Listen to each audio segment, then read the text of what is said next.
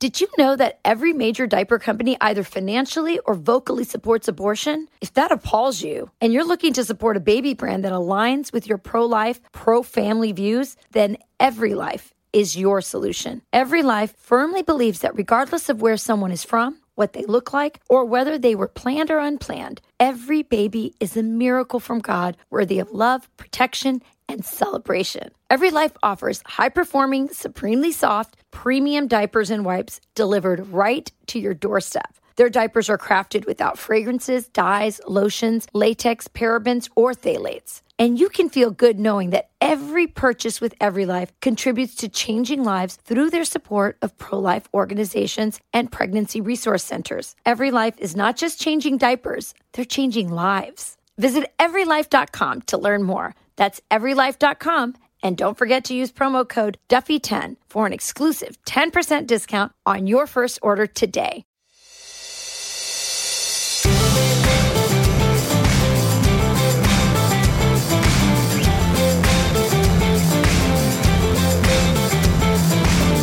Hey everyone, welcome to From the Kitchen Table. I'm Sean Duffy, along with my co host for the podcast. She is my partner in life. She's also my wife, Rachel Campos Duffy. Sean, it's great to be at the kitchen table and talking about something.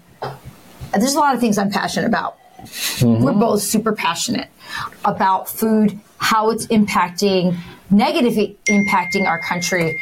And there is one person, and he is our guest today, who I think is at the tip of the spear on this issue, is sounding the alarms and is doing, getting this information out in a way that I think is really accessible.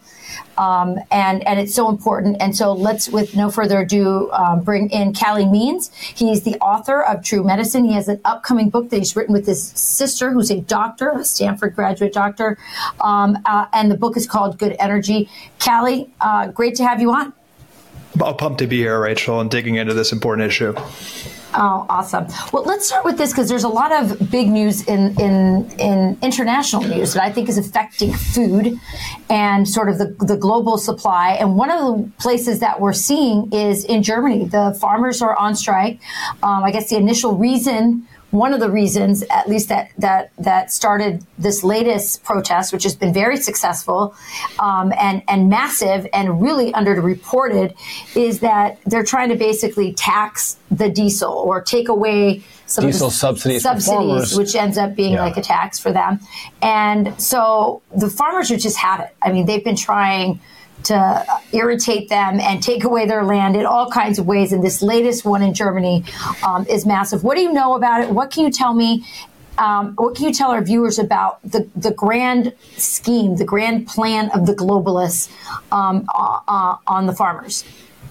It's it's tale as old as time. Follow the money, and I think 2024, Rachel. I think it's a year where a lot of dots are going to be connected. We started this year with the president of Harvard getting fired, and I think we're really realizing the incompetence of elites. And it really goes to all the industrial complexes, the education industrial complex, the health industrial complex, the climate industrial complex. And you have these elites pushing these ideologies um, that are absolutely putting a hammer on the backs of, of farmers are, are, absolutely crushing farmers. Um, you know, the, these ridiculous um, things that they need to do to abide by uh, uh, the climate ideology, which is frankly, you know, an ideology that's putting trillions of dollars into these elites' pockets. So uh, in Germany, you know, and in the U.S., uh, people are saying enough, um, and this is societally disastrous because a- as we get farmers more and more um, away from from doing what they do best, from from growing great natural food, as we as we put more uh, restrictions and more uh, difficulties on them doing their jobs, you know, it impacts our food, it impacts our health, it impacts our economy. We're bringing them more and more away from nature, um, you know, due to really, I, I would say, greed. And that's bubbling up throughout the Western world. It's bubbling up with the politicians we're seeing uh, gain popularity. It's it's bubbling up with protests, and um, and I think it's just uh, uh, an example of what's to increasingly come in the United States, where I think farmers uh, have had enough. You know, Calley, it, human health and what humans eat. We can go back hundreds, thousands of years. There's certain things that we've we've eaten over the, the course of centuries that, that make the human body healthy. And these weird, bizarro elites have a new set of ideas, and I think they're packaging it in the green agenda. But if they can attack the farmer, right, and we can we can have less farms or more elites in control of farms, and you can drive up the cost of really good, healthy, nutritious food, then they can say, well, listen, we have lab grown food for you, or we have bugs for you that's affordable, and actually it's just as nutritious. By the way, I think that if bugs and, and, and um, bizarre forms of food were healthy for us, I think our forefathers would have figured that out hundreds of years ago. Or but the elites would be eating it right now. they don't want it, so they're, they're eating steak and they're trying to give it to us. They're trying to give us that. And I think, so I think that's what's at play. If you, if you can attack the farm, you can control the food supply. And if you control the food supply, you control the people. Am I wrong on that, Kelly? No, we have a spiritual crisis right here, and, and you know, I, I, think any elite person you can think of, right? Their chi- their children are off social media. You know, they're feeding. You know, they're very mm. skeptical about food. Uh, they're very skeptical about pharma, and they're pushing all this stuff they would never be pushing on their their children, on the American people. And there's a deep spiritual element to it, where this is this is what feeds our body. This is you know what what what is absolutely existential to our human thriving. Um, and I think it's a very important issue to unpack, Sean, because you know I've I've been a conservative all my life, and I used to lobby for the food industry, and I thought I was on God's side, you know, arguing against regulation and arguing against the nanny state, you know, uh, putting the hammer down on these big food companies. What I have actually realized is what I was doing was I was caught up in a perversion of conservative principles. What's actually happened is these companies, these large industries, have actually co-opted the free market. They've lobbied, you know, the, the farm industry particularly spends five times more than the oil industry on lobbying. The food industry is number two. And they've made it okay to basically self police and, and, and have monocropping um, situation that has created, you know, very poisonous food to put thousands, literally thousands of additives in our food that aren't legal in any other developed country um, to take our percentage of ultra processed food from about 0% 100 years ago to close to 70% today mm. um, with core ingredients that really weren't in existence 100 years ago that our body's not evolutionarily or biologically made to handle. You know, we've really actually been had, had a corruption uh, of the free market. And I, I think calling these things out, making this like basic statement that as the foundation, I think, of a conservative philosophy, understanding the core of what what contributes to individual thriving, which is feeding our body with non-toxic inputs. Um, you know, we, we, need we need to get back to that. I need to question that. I need to question this crony capitalism that's happened.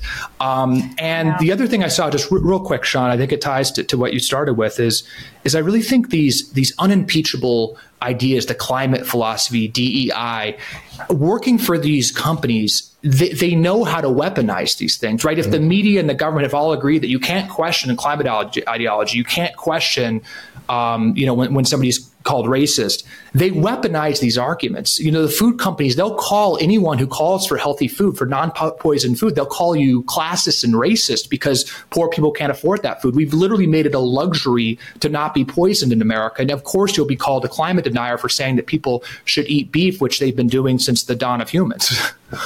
Again, before we move on, just, oh, no, just, no, yeah. so if you see, there's interesting pictures that you'll see online. Uh, just a random picture from the early 1970s and right. a picture today, both in the same diner. And you see, even back in the 70s, you have all of these you know, really skinny, healthy looking Americans. And then you transition to today in that same diner and everyone is overweight. Everyone looks unhealthy. Everyone looks obese. And to your point on ultra processed foods, is there a correlation between when all these, these, these processed foods, these additives, this transition into the, the process versus the whole food when that happened, is that when we started to see the weight gain and the health issues ri- arise in America? Absolutely. It started with good intentions, Sean. You know, after World War II, we became the breadbasket of the world, and we the processing is making it shelf stable. So we we did a lot of things to ship food around the w- world to make it shelf stable. That was then co-opted. And what's happened, and I think a key thing happened in the 80s when cigarettes became less popular, thousands of scientists went from the cigarette companies to food companies. And now food mm-hmm. companies are one of the biggest employers of scientists in the world. And mm-hmm. ultra processed food, when you look at all those ingredients you don't understand, those are science experiments to make that food addictive. And then the food is in, included in that food is cheap, addictive ingredients, uh, you know, that, that are literally engineered um, for us to eat more. And the ingredients that we shove in there, obviously, we've talked about these a lot, but sugar, we eat 100 times more than we did 100 years ago because it's sneaking into this ultra processed food.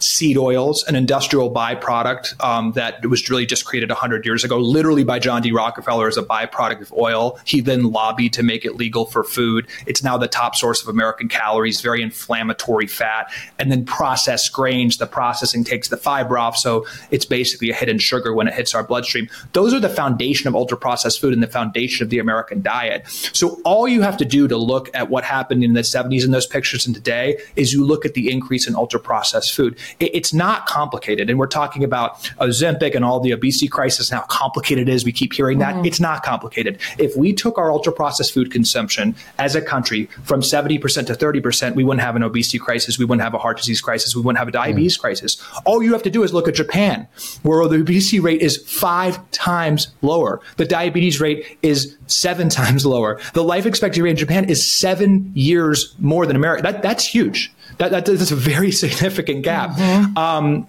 so, so, so th- this is very doable. And again, this is not the, na- I want to just say this to my conservative friends, and I'm one too. This is not nanny state to question these industries. What has happened is they've perverted conservative principles to rig the system. We need to unrig this system. But I was, I was there as well, and I, and I, and I, and I get the argument. I get the, um, yeah. the, the light touch and let them go. And in, in, in, in, the end, they're trying to poison. They're, they're hurting people. And just, I'm going to kick it they to Rachel. A, they have an unfair advantage, though. I mean, when you have that much money lobbying, uh, you know, you, you know the the the apple industry is probably not the organic apple industry. the broccoli industry. the broccoli industry. The, even even these small farms that are you know creating grass you know that are producing grass fed healthy red meat they don't have the same kind there's, of there's small farmers right but, but by the way just to this point when you talk about uh, all the, the cost of all this the, the, the most expensive thing in, in, the federal budget is Medicare and Medicaid, is health care in this government. We're, we're $33 trillion in debt. If you want to get your hands around the budget, make Americans healthier. The, the upfront cost of spending less on, on food on the store shelf, you might spend less in food stamps to help people buy processed right. food. But if you get them healthy food, in the long run, on the back end, you're not going to spend all this money on health care for them. And so the financial incentive for the government would make sense to keep people healthy, have foods that are healthy. But instead, we'll make a small group of people very wealthy, poisoning Americans instead. I, listen, I pay a lot of money in taxes. In fact, Sean yeah. was just talking about our tax bill, and I wanted to throw up the other day. I mean, literally throw up at how much I'm paying in taxes. But if you told me that some, that money was going to pay for food stamps, that people basically, if you're going to subsidize apples for poor people and and and good meat and and healthy food that's whole and natural for kids who are hungry Oh my God! I, not ice cream, not pasta, well, not pizzas, not Coca Cola, not, not, I mean, I would do that in a heartbeat. Not, well, Rachel, I, I, think it's even worse. What that money is doing, what your tax dollars are doing, ten billion dollars a year are, are, literally going from the federal treasury to soda companies, as we've talked about before. Yeah. You, you just can't wrap your head around this. On food stamps, the number one item purchased on food stamps is soda. Ten percent of all food stamp money. This this program that fifteen percent of the American people are relying on for nutrition, supplemental nutrition assistance program. You have the federal school lunches wow. is one of the top sources, federally funded school lunches where your tax dollars are going are one of the top sources of American calories. Michelle Obama in the first year was actually right calling this out, but it shouldn't have been the first lady. It should have been the president. It should have been the secretary of defense, and it should have been the secretary of treasury. And she, she got, got completely off. bought off, and now is a spokesperson for sugar drinks. So, and the, the, the, com- the companies got to her. So, so yeah. uh, it, it, particularly from um, the Secretary uh, of State, uh, the Heinz family. Um, mm-hmm. So John Kerry. So um, yeah, one hundred percent. Of course. Um, so your tax dollars right now are going, if you add it all up, over $100 billion a year directly from the Treasury to ultra processed food companies, which is underwriting, of course, trillions of dollars of downstream health impacts. There was a recent uh, Wall Street Journal article saying I was that just going to bring that up, rates, Calley. Yes. Cancer rates are skyrocketing among kids. The article is nobody knows why. We're baffled. Last month, there was a New York Times article saying that puberty rates are plummeting among children. Children are hitting puberty much uh, earlier. Nobody knows why. Quoted, no, we know why here. Mm. We have hormone disrupting chemicals in our food. We're eating things that were not biologically made to eat. And again, as a conservative, I want to just say let's look at the $4 trillion we spend on healthcare. Let's look at the hundreds of billions of dollars we do to subsidize food. And let's just say what's the best public policy we can use with that money? It is, it is not poisoning children. um, if yeah, we poison yeah. children, it ruins our human capital and creates trillions of dollars of downstream health impacts. And it's just a disaster from a conservative mindset where we believe that the individual is so important. We need to empower the individual. The, the central focus, yeah. I think that people are onto it, Calley. Mm-hmm. Um, one of the, there, there was another Wall Street Journal article. Um, the title, this one just came out. Um, it says, "Is America's ultra processed diet that bad?" Yeah. Food fights back. Okay, so what's happening? And I read this article, and and and, and please add add your thoughts on it. I read right. this article, and here's my takeaway. My takeaway is American people are on to ultra processed food. They're figuring out that this is bad. And the ultra processed food lobby and so called scientists are now coming to the government and saying, because I guess the government wants to put like labels. They're considering, and by the way, this isn't anything that's going to happen soon. This is like down right. the road. Right. Um, you know, after how many studies and how many, you know, people had the the wallets of God knows how many um, politicians in their packs and so forth, which is probably never going to happen. But the idea was let's put a label on ultra processed on, on different foods that are ultra processed, so people know that they're ultra processed. And now the, old, yeah. the, the, the the big food comes in and says, "Oh, we're worried, really worried about this label because because you know they're super altruistic and they're such good guys and they want to help us out, and they're so worried that we're going to get confused by these labels and that people might not, you know, understand it. And then, you know, people might starve because they won't get cheap, you know, mac and cheese. Right, and, right. and not, might not buy it because of that. And so there's this huge pushback. They're already seeing this, that, that people are catching on and want yeah. these labels so people understand what they're buying. Um, what's your take from the article? Yeah, and, and Sean, I, am I'm, I'm curious your, your take here because because because what I saw when working for these companies is there's a really clear strategy is that you rig the system you basically make it that the only food people can afford is is ultra processed poisonous crap. And then when people try to reel that back and say well why are we poisoning all all these kids? You say it's too expensive to un- not poison people. That's literally that's literally they say the quiet part out loud in this article. They literally say quoted that it will be too expensive to unwind this ultra processed food system that we have. They don't dispute that it's poisoning Americans, leading to a 33% prediabetes rate among teens, a 50% of teens having uh, obesity or being overweight, and 25% of teens now having fatty liver disease. They don't. They don't even dispute that, right? They don't even dispute that correlation. They don't even dispute, dispute the correlation about skyrocketing, can, skyrocketing cancer rates among teens right now. They're not even arguing that. They're just saying it's going to be too expensive to unpoison teens, which just factually is completely um, incorrect. As we've talked about, the best thing we can possibly do for the budget is stop poisoning Americans, which is going to lead to trillions of dollars of downstream health impacts. But um, Sean, I've been in touch with a, a couple members recently on this who, who, are saying they're just getting bombarded with study after study saying how disaster it'd be for the economy, how how the nutrition kind of nutrition studies that are rigged, kind of confusing the issue. Um, I'm just curious if you saw that. It, it, seems to me like they rig the system and then they argue it's too expensive to unrig the system, and um, a lot of people kind of seem to be stuck around that. It's it's a, it's a really good question because um, again, when, when, you're in Congress, again, a, a, number of people will come through your door to talk to you about issues that they care about, and you can't be an expert on everything. Right. Right. So I would be a better congressman today on this issue than I was eight years ago mm. when they would come into my office because I've I, it's an issue I care about, and I'm not Kelly Means, but I'm you know we've we've. So we're um, kind of, we, I mean, we've, we've been, always wanted to be healthy, but we probably it's been over the last since COVID even more so. But here's what they do. So it's, it's not just the studies, Kelly, that they that they look at. They'll also uh, message test. What's going to mm-hmm. work with liberals when we go into their offices?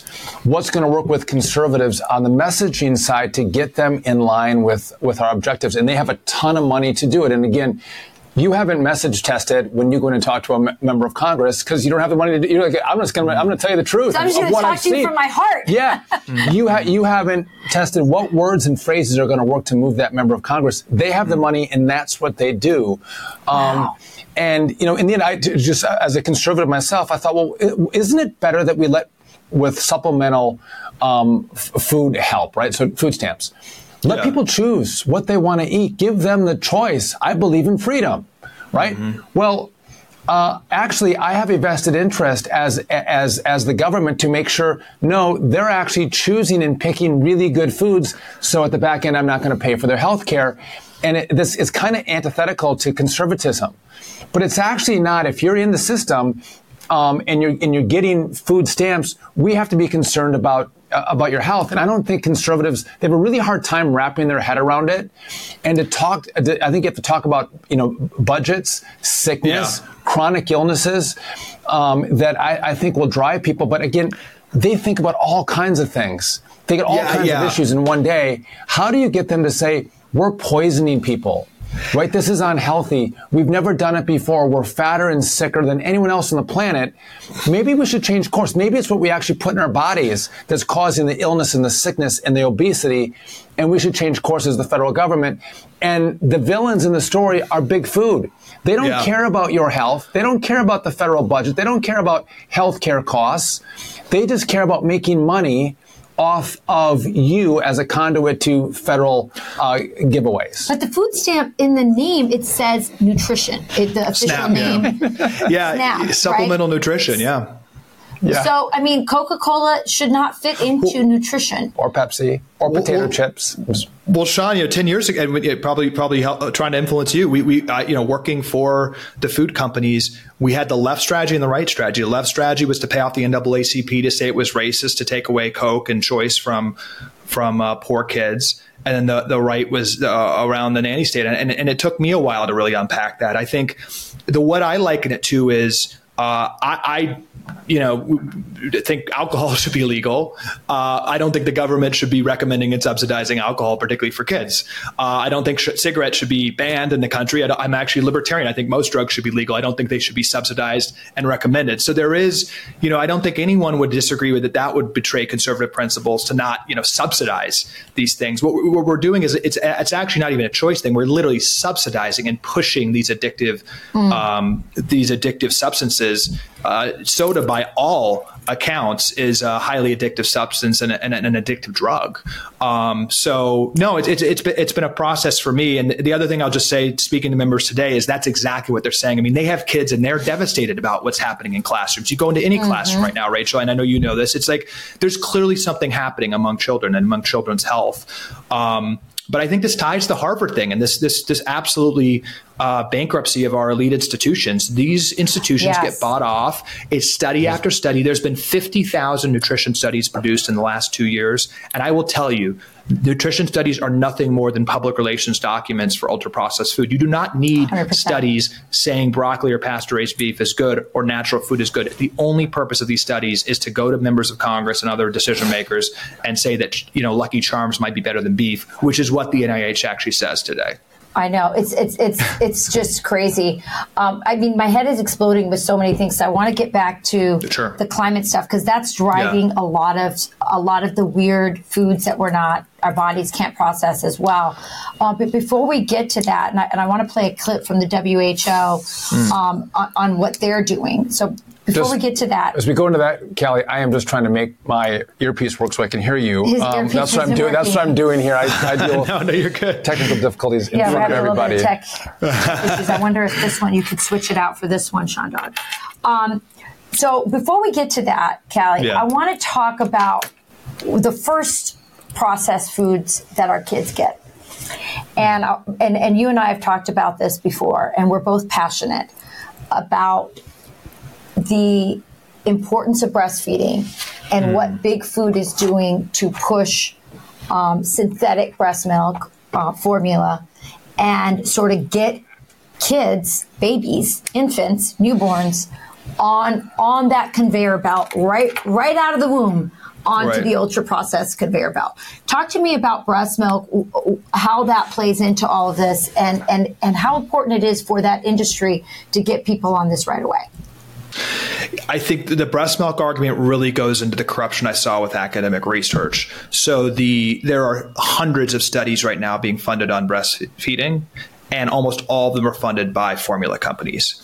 Once those studies are created, you then have this, you know, really it's just a fetish of people talking about, you know, the peer reviewed research and just using this research as a crudgel to say anyone's anti science if they disagree with the research. So you have a lot of influencers now saying that the research says that it's really it's really a coin flip. It's really, you know, in, in some ways there's actually studies now saying formula feeding is actually better. And you're actually oh, there's, Yeah, yeah. It's all goes the advertising. Yeah.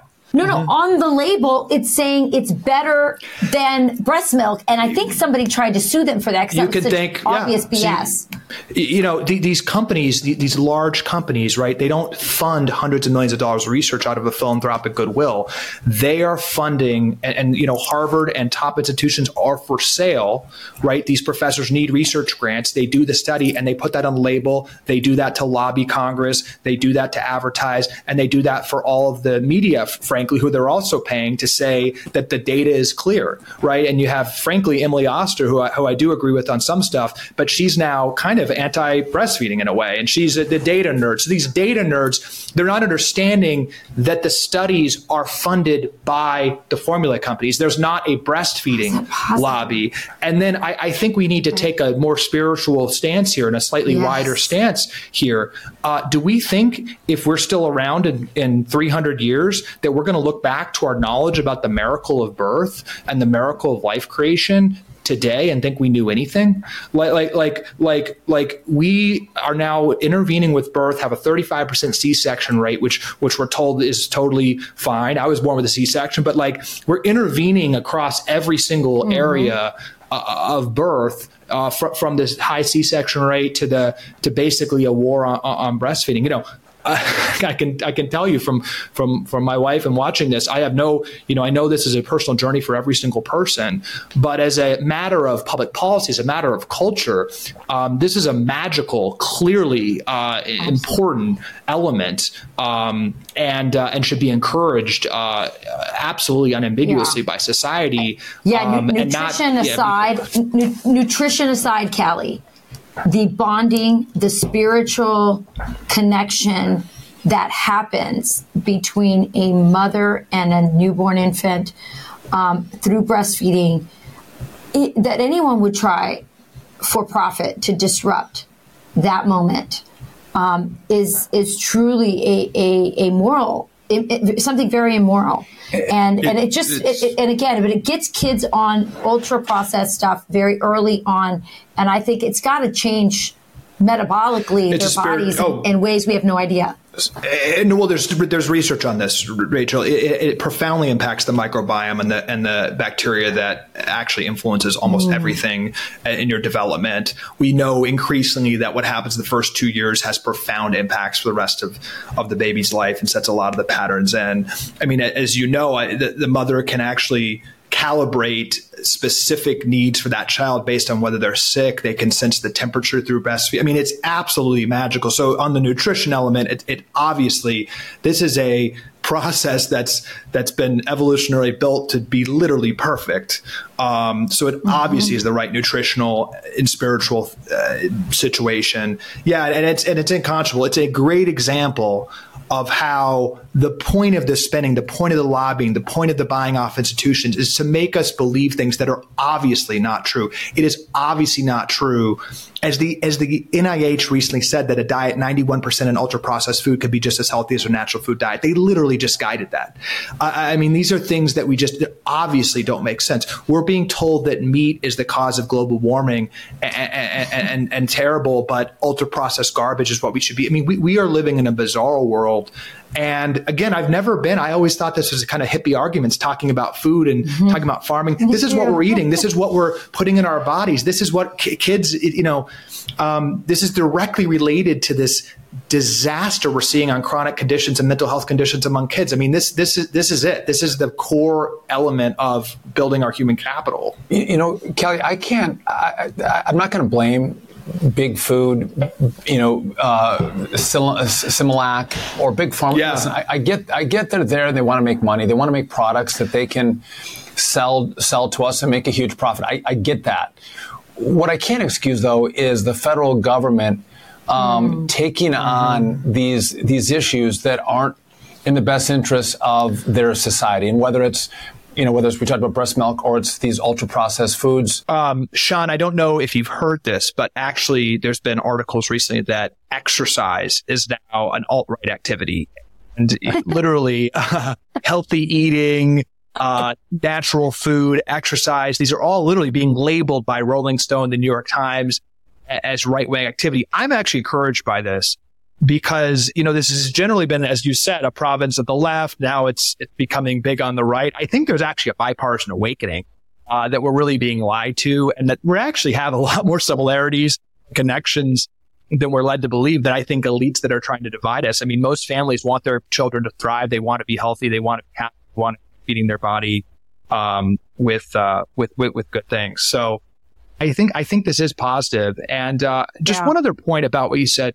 Sean, and um, about um, you know it really is in the interest. I don't think we should be blaming. Sorry, let me say this. I don't think we should be blaming the food companies. I agree with that. I actually think Coke and these formula companies are basically acting within a free market what they should be doing. I mean, I don't think it's moral, but they should be pushing and lobbying and advocating as much as they possibly can for their interests. Um, in a way, that's how our system's built. They're doing what they're supposed to be doing for their shareholders.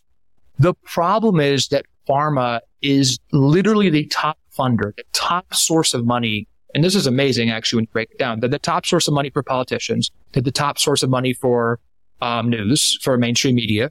They're the, you know, in, in, in a lot of the woke uh, media institutions, top source of money for academic research and they're the top source of money for medical groups that set the standard of care. So, so they're literally like these industries and food not far behind are actually just funding the decision makers, you know, who are on a revolving door between these industries. Um, Dr. Fauci, during his time uh, at his perch at the NIH, doled out hundreds of billions of dollars in grants to pharmaceutical companies. Um, he was actually in charge of, of many ways chronic diseases in this country. And in the 40 years of his tenure, chronic diseases went from 12% hmm. to 65% of the American people while he doled out hundreds of billions of dollars to pharmaceutical companies who profited from that and kept him in that job. So that's how it works. And it's, it's, I think really around money and it is, it's a moral crisis. And, um, and, and, and, and, you know, Rachel, we've talked about this, but I, I am heartened that, you know, when you look at the polls, 70% of support uh, in a general election is going to, to Donald Trump or RFK, uh, outsiders who are actually preaching a, a, message of taking on this crony capitalist structure that I really think is the biggest problem in America. And healthcare is at the top of that and food is at the top of that. So I do think people are waking up to this. We'll have more of this conversation after this.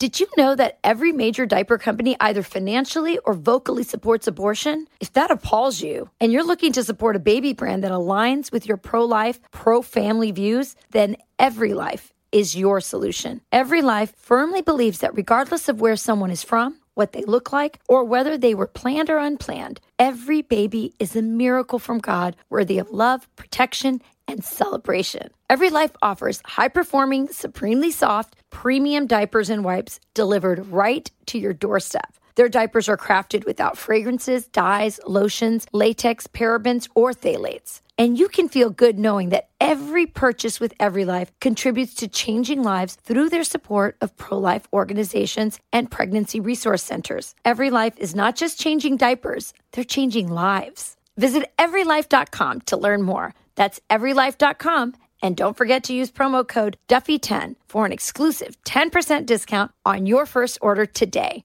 Why hasn't uh, Donald Trump? I mean, he, he has made some moves in talking about this. Um, he had an Instagram video last summer where he, he talked about taking on big food and, and making America healthier and figuring out why we have children with diabetes at exploding levels that we never saw before. You know, we're in, we're in this presidential cycle and I hate politicizing this issue. I wish it wasn't so political. I think it should be a bipartisan issue. Um, clearly the left is very much in bed with pharma, um, and also big food. The right is, is being tempted.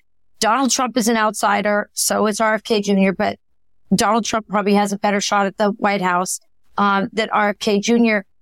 You and I have talked about why is Donald Trump made this his signature issue? If he's having trouble with suburban women. He certainly is. Um, this would, this seems like a logical place for him to stake some ground in and go, you know what? I'm going to take on big food. I'm going to make America healthy again. There is such an opportunity for a national leader to galvanize this issue.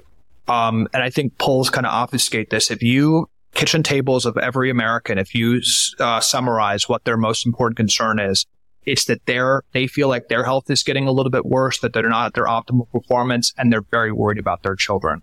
I, I, think this is the biggest anxiety and the biggest problem. Something is happening, right? The mental health crisis among children, chronic disease rates, they're all getting worse. And we're also, you know, for good measure, will go bankrupt from healthcare costs because we're all getting so, so sicker. I mean, healthcare is the largest and fastest growing industry mm-hmm. in the country, producing worse outcomes for every extra dollar we spend that's literally going to be the end of the American experiment if we don't get those costs under control, which the only way we can get those costs under control is to stop getting so sick. It's not going to be a marginal policy improvement. You know, I think it is e- easier to frankly divide and conquer in Congress, but a national leader, the only candidate who's responsible for every single American, the president, I think this can be a core issue. Um, and I think it really aligns well with President Trump, quite frankly. I mean, there's no industry um, that has been more unfair to him uh, than the pharmaceutical industry that's had the knives out for him, that has misled him, um, that has has worked frankly to destroy and discredit him. And I think there's beautiful opportunities for a president on day one to use executive action to, to really protect children and undermine this industry that has done a lot of damage. I mean, on day one, you could say uh, simply that no NIH grants go to professors at universities with conflicts of interest. Right now, 80% of you, uh, NIH grants go to doctors and professors with direct conflicts of interest of what they're studying. Right. Right. You know, there's yeah. no, the, and, and, the reason why the left can't take this on is because of climate change. I want to play for you a clip. This is from the WHO because this is very big. It's much bigger than profits, um, you know, domestically. It's much. This is a global effort. And that's why we started this podcast off talking about what's happening to the German farmers. What's happening to them is already beginning to take place here. And, and we're going to, and, and the way they fought in, in Germany should be something we look to. Um, and, and, and, and show how, how we could fight back. But it took a lot of effort. It took a lot of organization, um, for them to beat back what the government's trying to do to, to small farms in Germany. But I want you to listen to what the WHO is, is, is saying. This is Tedros. He's the head of the WHO. WHO is committed to supporting countries to develop and implement policies to improve diets and fight climate change. I'm therefore very pleased that over 130 countries have signed the COP28 UAE declaration on climate and health. Together, we can protect and promote the health of both people and planet. Okay, so he's saying we actually here at the UN, and by the way, UN, the World Economic Forum, these are, uh, and then all these liberal governments around the world, the EU, they're all working together in conjunction. And now he's kind of connecting. We're trying to make you healthier and we're trying to save the planet. Now I want to give you an example of something that they've done to accomplish this dual goal. Okay. So, um, they've come up with climate milk. So one of the things that environmentalists are concerned about is that cows release methane when they fart. And so there's been discussion about this f- for many years that, you know, leftists, um, these globalists, they're concerned about the climate and, and how cow farts are impacting it. So someone, some scientist somewhere who's studying cow farts has figured out that you can actually ingest or give something. Um, I don't know if it's a chemical. Is it's a chemical that they give to the cows so that the cows now don't fart. And then they milk these cows and now they're already selling in Europe. I'm sure it's coming here very shortly. Um, they're selling climate milk. So this is milk coming from, from cows that have been given a chemical so they don't fart. And you're supposed to feel the, the, really great about ingesting this into your own body. It's Go a poison. It's a poison. And also poison, it creates fertility issues with probably the cows, but also if you ingest it as well, probably with the people who are drinking the milk. This well, that's this, a two that's a two prong goal for the UN I, I, and the WEF, who also want to depopulate our world. I didn't know that part yeah. about it, Sean. It's a great point, Sean. And, and you know, he, the, the saying goes, look at what happens, look at what they do, not what they say. I mean, fertility rates because of hormone disrupting chemicals being shoved in our food and called safe um, are plummeting. Uh, male sperm counts down more than 50% in a generation. Um, I don't know many people, women of, of childbearing age who aren't suffering with PCOS. Uh, the leading cause of female infertility is absolutely skyrocketing. Miscarriages mm-hmm. skyrocketing, gestational diabetes skyrocketing. Um, this is really unprecedented. We're losing our ability to reproduce, uh, which I can't imagine a, a, more stark evolutionary warning sign. Uh, but but on, on, this topic of the WHO, I just want to take it kind of to the to the to the highest level of what kind of what I saw at these organizations. I think when you when you can define an existential crisis and buy off the government and buy off the media to referee anybody asking a question or or or or, or nuance or anything, and it's just a it's just a doctrine. You have a very powerful situation when you created a doctrine, and again through money have government entities, have international entities, media referee. The the media you know, you guys are obviously warriors here, but for the for the vast majority of the, of the media, they, they used to be investigating operation, asking questions about elites. Now they are uniformly referees for anyone questioning the COVID ideology, for anyone questioning, frankly, an ultra processed food ideology, for anyone questioning a climate ideology. And my question is just, just, just at the highest level, when we hear this type of statement from the WHO that we literally have to feed cows poison in, in order to keep them appropriate, right? Let's just look at COVID, right? I think we forget we are coming off of the worst public policy mistake led by elites in modern American history.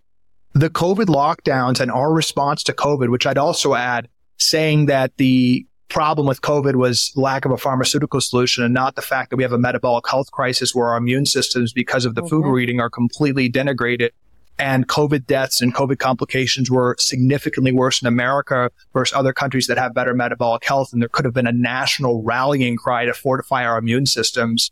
Um, when literally, you know, there, there weren't people uh, by and large dying of COVID who weren't already metabolically unhealthy due to our poison food supply and sedentary lifestyle. You know, it was a complete and utter disaster. The, the elites completely let us down. And then they just pivot on a dime to asking us to be poisoning cows, stop eating meat, shifting our diet to ultra processed food, being forced to shove endocrine disrupting chemicals into our children's food starting at birth with um, formula that's covered in glyphosate. By law, by the way, formula has to contain um, soy because of lobbying from soy farmers that's covered in glyphosate. I mean, there's clearly something's not adding up and and, and, and I think it all goes to this idea. And I think you really have some similarities between COVID industrial complex and the climate industrial complex. When you create a religion, you can't question it. And that leads to a lot of power. And there's obviously a lot of people. Yeah, if you can't, if when they said, you know, the science has settled on COVID and no one can question it, we're going to silence anyone who has right. a different view. Some of the brightest scientists in America, they were silenced on social media by the administration. I think it's easy to go, that was wrong. And why didn't they want to hear from those amazing scientists? The same can now be applied when the science is settled on climate change or global warming. We might go, huh, actually science is never settled. We, we should always be debating. But the key, I think, is fear. If you can scare the pants off of people to, to take action and give up their freedom, they will. And they saw that with COVID. Um, and with climate change, you can't really measure it. You can't really see, the, you know, we, we can look at their predictions and the predictions end up being, you know, wrong over the course of time. But when you scare people into believing climate is going to change and the world's going to end, they will give up a lot of freedom to, you know, protect the earth, protect themselves, protect their parents, their siblings, and protect the next generation. And that's what the elites are relying on. And again, I do think this comes back to control. Calley, I'm a believer that if they control the food, they can control the energy and they can control money, they will control us. And again, it's a really odd perversion of what we've had over the course of the last 200 years of, uh, of a maximizing of freedom to now be in a place where they want to take that freedom away, empower themselves and leave us as pawns and that more people are realizing that and fighting back and pushing back against them is always a concern for me. And hopefully there's an awakening to, to maybe your point that people get this and start to realize that what they're promoting, what they're pushing, um, is their lies. And they're also poisons. This is, I think, an existential issue. I think it's the biggest issue in the country. I think through so many mm-hmm. warriors. Um, again, I liken it to the to the bankruptcy of Harvard and the Harvard president needing to leave, and the, tying it to the health, tying it to COVID, tying it to the the climate uh, religion. These are all, I think, roots of the same branch of trying to keep us in fear, keep us in control. I think, as you said, Sean, over the past 200 years, the American experiment has got us out of uh, of this mindset. Frankly, this fear-based command and control type of situation was mm-hmm. most of human history.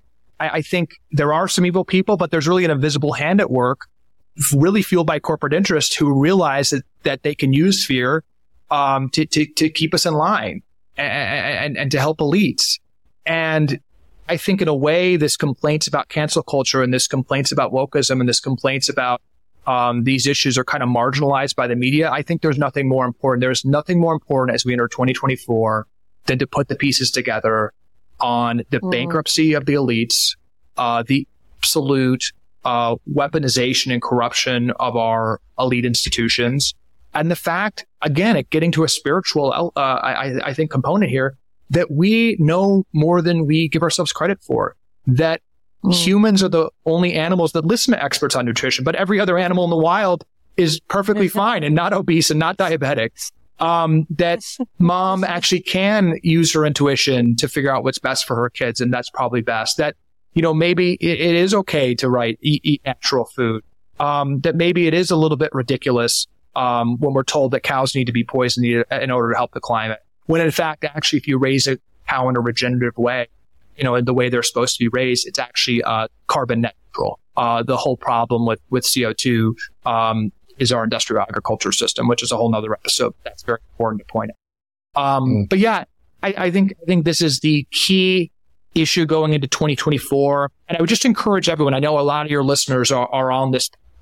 The real radicalization for me was starting with looking at my young son and looking the interests that are going into the food that's trying to be put into his body. And that's where just ends for me. I mean, that's why I'm on this mission. You can just start there. Just start looking at what's going and what you're being told to put in your kid's mouth. Just going into the research on how that can impact them and their microbiome and impact their brain and their bodies and their development. Um, you can really start unwinding a lot. And I think, I think any American that just is on that is going to get to a much better answer than what the elites are telling us. No, you know, Calley, I love what, what I love about what you're doing is also how you're bringing up the spiritual component of it. We touched a bit on it, you know, when we talked about the breastfeeding issue, which both of us are very passionate about mm-hmm. that it's beyond nutrition. Somebody sent me a, a TikTok video and the guy in the video was using AI. He would click in to the computer, show me using AI, show me a $1 pancake and a picture would show up of a $1 pancake and they'd say, show me a $10 pancake and a picture would show up of a little bit more, a little fancier. And every time he would click in, like a hundred dollar pancake, it was fancier and, you know, all the way to a hundred thousand and it had caviar on top of it. And then finally he put in, uh, uh, uh, I think he said a hundred, you know, a million dollar pancake or something like that. And it was a pancake inside of a spaceship. You know, obviously it, cost that much to do it. And then he put in, show me a priceless pancake. And it was a oh. mom in the kitchen making pancakes with her little child next to her. And I think that really sums a lot of it up for us. That first of all, the example that you used about animals not needing studies to figure out what to eat. I mean, the absolute collapse of our own common sense in all of this is, is a component. And then the other thing is, and Sean and I talk a lot about you know, eating around the table and cooking together and sort of getting back to basics. Sean talks about the homestead. You know, we can't all have a homestead, but we can all make a home cooked meal and have our family sit around the table and eat that way. And part of why we started to eat in this really crappy way is because we started to live really crappy lives where we're rushed around so much that we don't make time to do something as essential and beautiful and frankly spiritual as making a home cooked meal for your family and making sure your family is well nourished. Um, and, and we started relying on companies and on processed foods, ultra processed foods. And and on the advice of real weirdos like Bill Gates, um, people who have very questionable, even personal lives that are, you know, just insane. Um, I wouldn't trust Bill Gates or John Kerry, um, or George Soros to watch my child for 10 minutes, let alone inform me on how to eat. And so, um, I, I think this is a, a, a, massive issue because I think it's more than just corruption at Congress, which you and, and Sean laid out so well. I think this is part of that master plan that Sean's talking about. This digital prison that they're trying to build for us. Um, that um, includes controlling our currency, controlling our energy, and also controlling our food. And to control our food, they have to convince us that um, natural food and buying from my farmer next door is not the good stuff, um, that I need them. And I don't need them. Um, I, in fact, I, I, I, should be scared of them and I should rely on my own good sense and my farmer next door. And if I'm lucky enough to own a farm, my own, the, the, the, the, the fruits of Sean's labor, because I'll never be out in those fields. Um, but let's be real. I'm not going to milk a cow, but, um, but we all have it in us. And I, I just, Calley, I want to thank you. I also want to encourage people to pre-order the book, Good Energy, that you wrote with your sister. Um, it's coming out soon. We're going to have you back on to talk about right. that for sure. Um, but uh, all of the ideas that you have been talking about, we've been thinking about, but you articulated in a way that's so important. God, I'm going to pray right now that some politicians are listening to this podcast and to what Calley has to say, because I think, um, uh, you say it in a way that makes a lot more sense. And I really, really appreciate all the work you're doing. I want to give you a chance to, to talk, um, uh, to close this out with some last thoughts and, and, and also on your book and your sister. Well, in the book, um, you know, my mom was the classic American story. Um, she was taking a hike in 2021, felt a pain in her stomach. Um, you know, was perfectly healthy, she thought, and went and got a scan, had stage four pancreatic cancer. And the top oncologist of the world at Stanford looked at her and said this was unlucky. And what the book is really about is, is it wasn't unlucky. It wasn't unexpected. It wasn't a tough break. My mom was on six medications like most Americans, right? She was on the statin for high cholesterol, the metformin. She dealt with obesity. But these are standard rites of passage for the American patient. She was actually at six medications at 70 years old, was below the average of, an, of a 70 year old on the average medications they took. And she was told at a recent checkup that she was healthy. But these things being treated in silos, right? With no curiosity, you just take a pill, not, not a, a, a welcome warning sign of the, of the dysfunction that are, that many ways our modern society is great, but we have lost our way in the environmental toxins and the sedentary lifestyle and in the food. And the fact that my mom, who went to the Mayo Clinic, who went to Stanford Hospital, right, who has had the best doctor in the world, was let down like millions of Americans this is really an issue we need to un- unpack. And again, it gets to this core, uh, issue, uh, uh, uh, basic things, sitting around the kitchen table and, and, and, eating natural food and being curious about what we're being put in our, our, our, our uh, body. So my sister was a top doctor at Stanford, a surgeon. She left the system after seeing these dynamics and seeing the corruption. And she has laid out some of the best tactical tips ever put to paper. And we, we explore the incentive issues in this book. And then I'll just say, looking forward to 2024 and your beautiful statement there, Rachel, I, I think I am hopeful because I think conservatives sometimes fall into a trap. In our desire to not meddle with the markets and not be a nanny state, we've let corruption just take hold. Mm. I don't think it's conservative to just be hands off when crony capitalism has absolutely taken over our systems into basically a, a kleptocracy. I always mispronounce that. Um, that's basically uh, harming American children. And I think, you know, as we talked about, as President Trump has been alluding to, there are some very decisive things uh, that a president can do, that a, that a Congress marshaled by a president can do. So, so I do think you've said this for years. This is the sleeper issue. I think it's becoming a prominent issue. Um, this discussion of the crony capitalism and the breakdown of our institutions really keeping us in fear and harming us. And I think health is the way to talk about that. And I'm so grateful for for you two and um, for, for, the light you're shining on this. And I'm just really optimistic we can uh, see this as an increased uh, discussion topic this year. We'll have more of this conversation after this.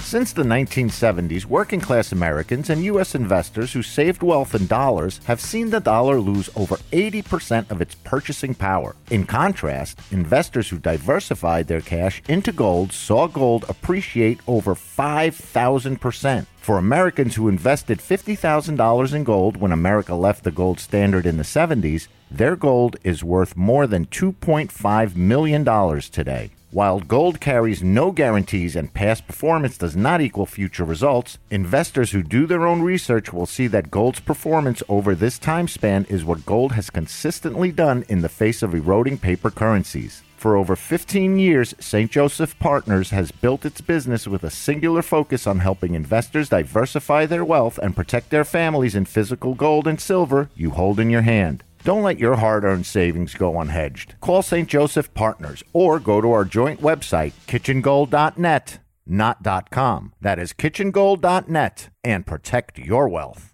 Calley, one last question. So we don't, I think I can count on less than one hand how many bo- uh, books we have pre-ordered in the Duffy household. Rachel has pre-ordered your book. When does it, when does it come out? It is coming. So it's it's a it's a long process. It's coming out in May. Um, I, uh, I, I tweeted and and and Bari Weiss uh, posted an excerpt in her newsletter and actually reached the top health book on Amazon, um, uh, which we're wow. really excited about. And uh, uh, again, wow, that just I'll shows so such an appetite for this I, among I, normal people. you know, it's obviously, I'll just be direct. Um, I think it's the most important issue in the world. And I, and as I said, I think it's the best summation of tips. My sister really is is a, is brave and a genius um, on this, and um, and it's a book I want in people's hands uh, because I think I'm very happy and, and, Rachel, I think it's so great that we talk about the high level top down solutions, but this really I think is a bottoms up revolution. There's there's empowerment and steps um, individuals can take, and I know so many people listening right now are on that path. So we hope this can be a tool, um, j- just one of many um, for people to take individual empowerment, which I think is is how you you know we can start a revolution here. No doubt. Calley yeah. Means, it's always a pleasure to have you on. So uh, so smart, such a wealth of information. Uh, we appreciate you sharing that insight with us on the podcast, but also uh, for teaming up with your sister and and writing the book Good Energy. So thank you for joining us. Thank you, Calley. Thank you. It's a fantastic conversation with, with Calley, and I, want to I want to be clear from our point of view. Like again, the if you talk about a journey do I have a frozen pizza in the freezer? Yeah. Is there some processed food in our home? home? Of course. We're not militant on this, but I will say we have, we have made a conscious effort to, um, I, I make a salad. I put black beans. I was getting black beans out of my can into my, into my salad. And eventually I'm like, why aren't I getting regular beans and, and soaking them and putting real beans in, not the, the processed food? Um, we're making we're making progress and and trying to eat healthier uh, uh, uh, more of the time in our own house and the choices that we make. We actually have to cook, and it's been uh, I think way better for us. And just a, a quick note, Rachel, when I I had sh- shoulder surgery, something happened to my foot, um, and I ended up spending almost 24 hours in the emergency room, um, and it was the worst 24 hours um, in an emergency room, being in a hospital. Mm. And if I can do anything to try to prevent myself from having to go back to the hospital, and that means eating better, man, I want to do it because that was not a place I want to be. Um, and to try to avoid chronic sickness. Um, Isn't that shocking when he said the average 70 year old is that more than six medications? It's on more than six medications. I mean, that's wow. astounding. And again, like they give you a medication for one thing. This is talking about these silos. You get a medication for this, that has a side effect on something else. So if something else happens to you, but then they just give you a medication for that. And then, I mean, you're in this like pharma cycle of stuff. You know, the other thing people, uh, you know, I think sensible people came out of COVID saying, okay, I don't care what, what, what they said. It was very obvious that if you were, if you were overweight and you had diabetes and you had chronic, um, you know, conditions, you were more susceptible to dying from COVID. And ironically, they didn't use that this moment in time where you could say to the American people, as you shut down, well, you shouldn't have, but they shut down the world. And they could have said, Hey, if you want to survive COVID, get healthy, go outside, get vitamin D, start exercising. Go for a clean, walk. Clean your, maybe a clean run. Your, clean your pantry up and started yes. eating healthy. And you know, people would have done it because people were petrified at that moment. Um, but they didn't do that. They, They wanted you to literally- wait for a farmer. They locked the gyms. They put, Yes. I, I'll never forget. I have a picture of it in my own little town in Wisconsin. Caution tape around the parks and over the, The swing swing sets. sets. Yeah. The, the so that kids couldn't go out and play. They wanted you locked in your house, eating bad food, watching Netflix, and just getting alerts from them about, you know, when you could leave your house. Well, instead of getting healthy, you were getting fat. yeah, um, more people were like, I like know more obesity people. rates. I know more more couples that sat home and drank more than Yeah, they, they drank ever more. they ever did during Yeah. COVID. They did. And so Yeah. it's, it was the exact opposite advice and that the, that the government should have given on what people should do. And But who got rich off of this? Not just from the vaccines, but from now the now sadder, less healthy people at the end of the COVID lockdown who now need to farm more. and you I mean, and- it's a cycle. And again, because like I'm I'm beside myself on the debt, um, and how much money we're borrowing the deficit every year. It's unsustainable, and and truly the the highest budgetary items that we spend on as a federal government is Medicare and Medicaid. What we pay in health care um, for people, and if you can get your hands around America's health, the amount of money that you spend on health will drop dramatically, and you'll save trillions of dollars you can actually balance your budget if you get people healthy again. Um, and and again, I think I, I do think markets work if people start to buy more whole foods, um, whether it's grains or fruits or vegetables, um, and they're cooking with them at home. And again, I, I get it takes time; it takes more time. But if you do that, um, the the businesses will respond in kind to provide m- more of those products. And if there's more of those products or more people uh, growing those products, I think you can see prices come down, supply and demand. Yeah, if you start demanding, it's like what happened with with avocados. As more people started, you know, being introduced to avocados, I always said avocados. I did not. Mexican. I'm like, what's an Um, avocado? But it, as, as more people got introduced, the demand for avocados has increased, and so there are more avocados on the market because that more people want to want to grow it because pe- people want it. Um, so you, you see that um, you see that happening. Uh, I think, uh, Sean, that you know, again, I, I, I, I want to say, yeah, it takes more time to cook a healthy meal. But if you look at it beyond just the nutrition and the health, and you go, this is a spiritual service that I do for my family. And, and, and we really should look at it that way. And that what is the meaning of life if not to sit down with the people you love the most and share a meal and it's healthy and maybe you cooked it together and, and somebody lovingly took time to do that. What better use of your time? I know it takes time. You know what? It takes time to do a lot of things in 24 hours. Um, and what do we value? You know, it's like when they say, show me your checkbook, I'll tell you your values, right? What do you value with your time? And I think preparing food, I literally, people ask me this all the time. You know, how do you do it with nine kids? One of the first things I do when I get up, um, you know, after I have coffee and wake up is I think about what's for dinner.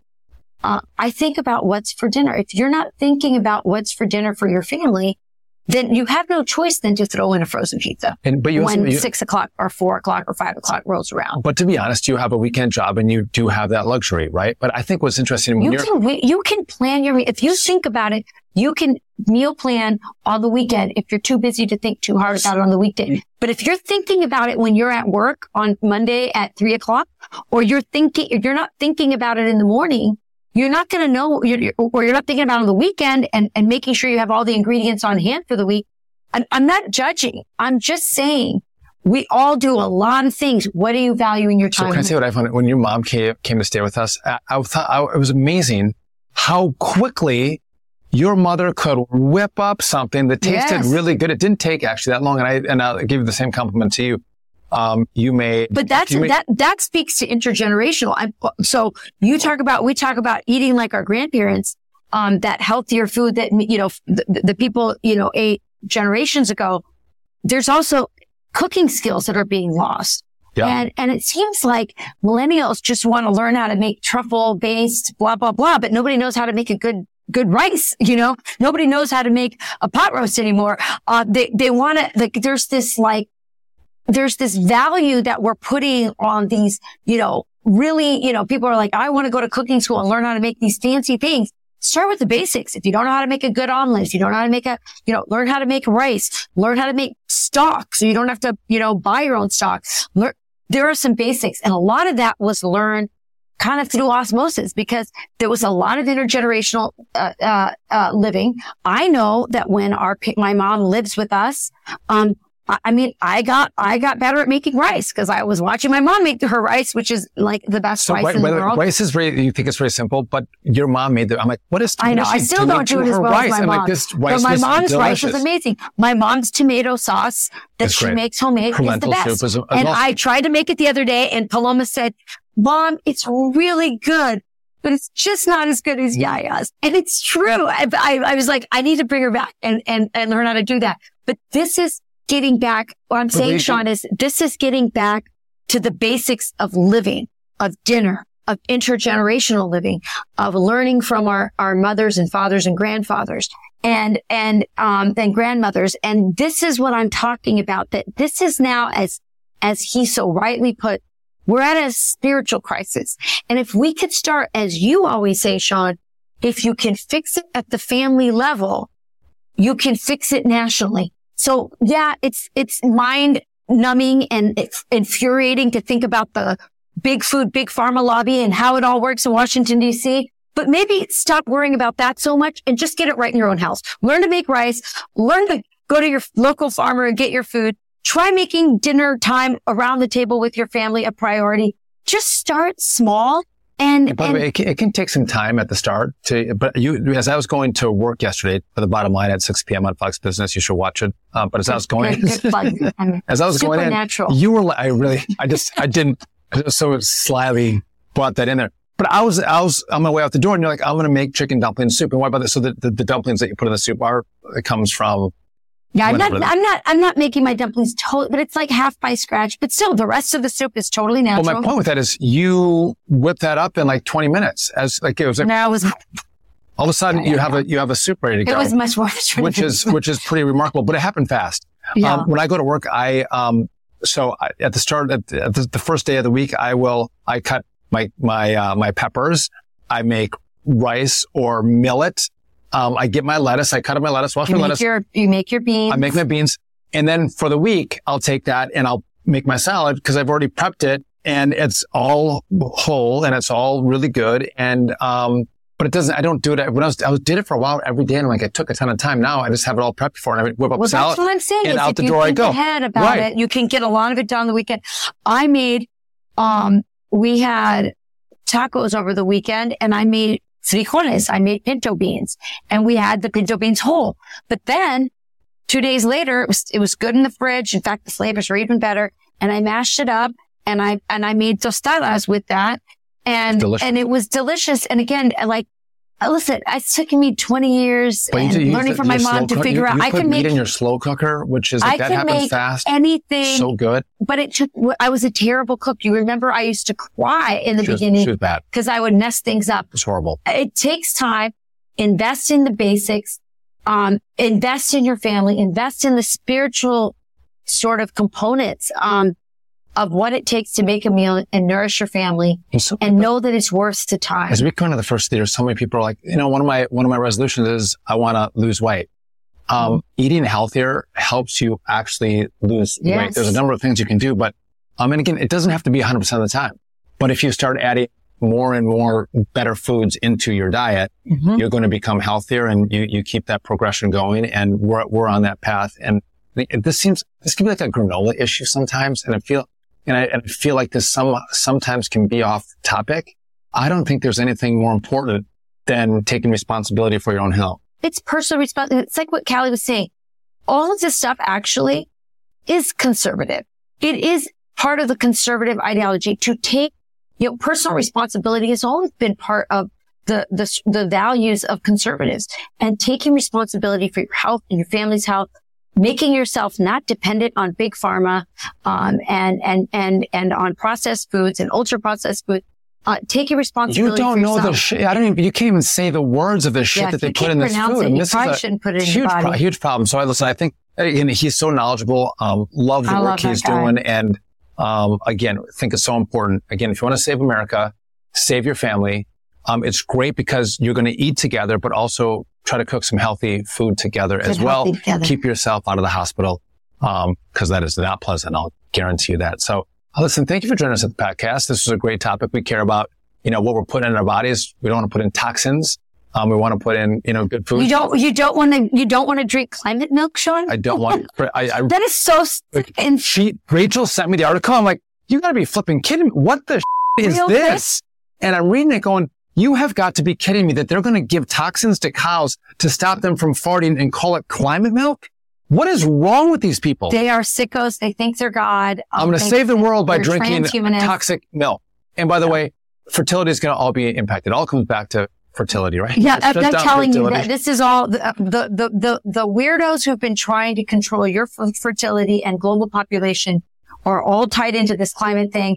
Um, I remember, I'll just end on this. I remember asking Marc Morano from Climate Depot, who's one of the great, you know, voices, um, speaking out on the climate fraud. And it is a fraud. It is hoax. Um, he, I asked him very directly, none of this makes sense. What's this really about? And he gave the simple a- answer. He said they want to, uh, he said, uh, uh, population control. And it's been that way for a long time. And, uh, and by the way, can I just mention this also? When Calley was talking about breast milk, the other political group that's involved themselves in this, of course, are the feminists, because if you're not breast, if you're breastfeeding, you know, you're, you're tied to the patriarchy, blah, blah, blah.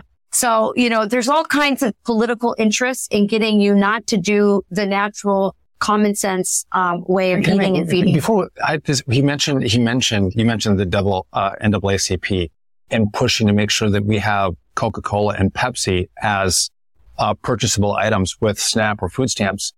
And it, it th- that is insane. What a horrible policy. What a disregard for, for, for people to say, you know what? We're going to allow you to buy Coke and Pepsi, drink sugar water, and you're going to get fat and you're going to get sick.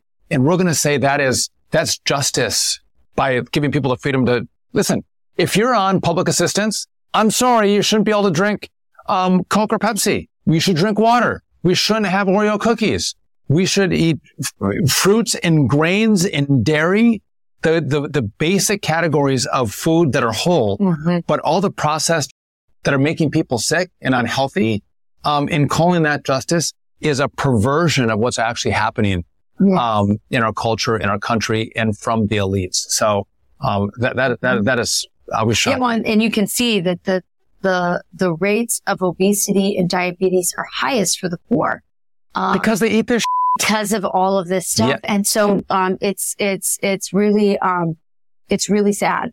So I. I hope we shed some light on this. I hope it's it's opened your mind a little bit, um, and and I hope that all of you listening will make this a political issue in 2024. I know there's a lot of issues out there, um, but this is an important one that impacts your family, your children directly, and um, and we need to get um, we need to wrap our head, hand, heads and our arms around it. So it was a great our heads, conversation. our heads, and our hearts And around hearts. it. Okay. And our Listen, hearts. thanks for joining us at the kitchen table. If you like our podcast, please rate, review, subscribe wherever you get your podcasts. Uh, you can always find us at foxnewspodcasts.com. Please subscribe. Get a notice every day we drop. Wednesday, Thursday, and Friday are our drop days. Uh, and until next time, have a good one. Bye, everybody. Listen ad-free with a Fox News Podcast Plus subscription on Apple Podcasts. And Amazon Prime members can listen to the show ad-free on the Amazon Music app.